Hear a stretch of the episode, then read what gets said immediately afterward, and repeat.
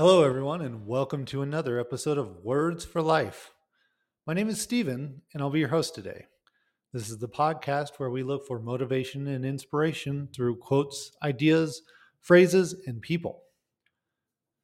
Today's quote goes like this Just because you lost me as a friend doesn't mean you gained me as an enemy.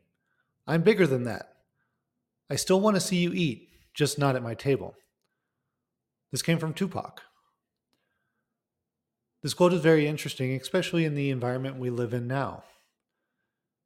Many times people disagree with each other and they think just because they disagree, they can't be friends. They can't talk to each other and that they should have ill will towards that other person. That's not the case. Disagreement can spark discussion and it can also lead to better understanding. And this is where it becomes important to keep an open mind.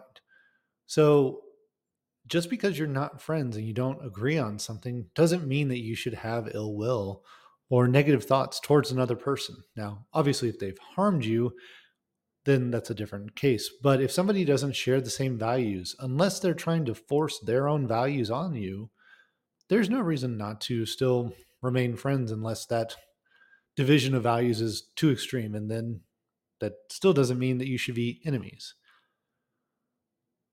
So, do you find that you have areas in your life where you maybe work with somebody or you have a family member that you disagree on something? Anything. It could be anything, or that you don't feel like you can be friends.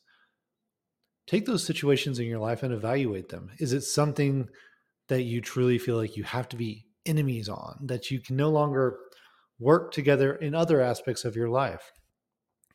I would imagine that if you look at the things outside of that one disagreement or that one type of value, as long as it doesn't like greatly conflict with your own values or force you to try and change your values, you can probably have other commonalities or other similar interests that if you had stuck in that kind of not a friend, must be an enemy mindset, then you probably wouldn't have found those things.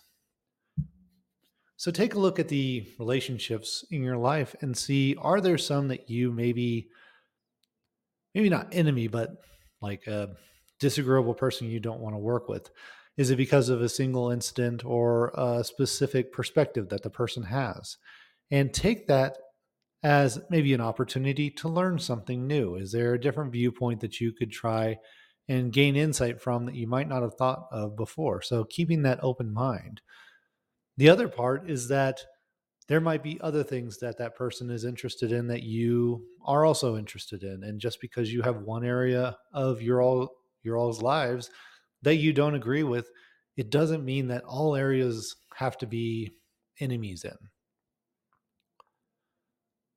So evaluate your relationships and see if there are any that you might want to go and try and work on and see if they can expand around those disagreements or those areas where you might be enemies in and try and improve on those.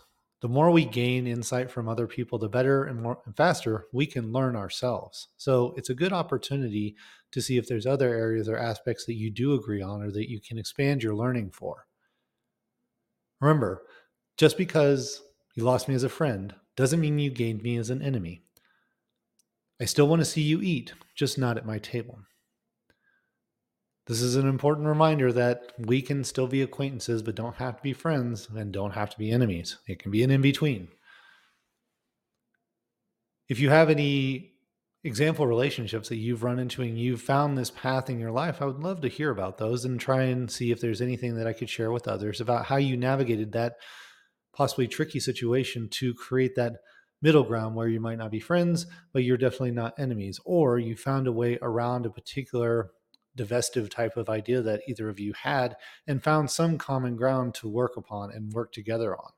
These are important areas to make sure that we grow our relationships and our network with other people so we can expand our own knowledge and experience exponentially. I want to thank you for joining me on this episode of Words for Life. If you're interested in life coaching or high performance coaching services, please don't hesitate to go to my website, which is listed below. Be more than happy to set up some free consultation time to figure out if I can help you in the pursuit of your goals or ideas about your life, career, leadership, or team building. Please don't hesitate to reach out at my website. And if so, I'd love to talk to you. Other than that, thank you for joining me on this episode of Words for Life. I hope you join me on the next one. Thank you and have a great day.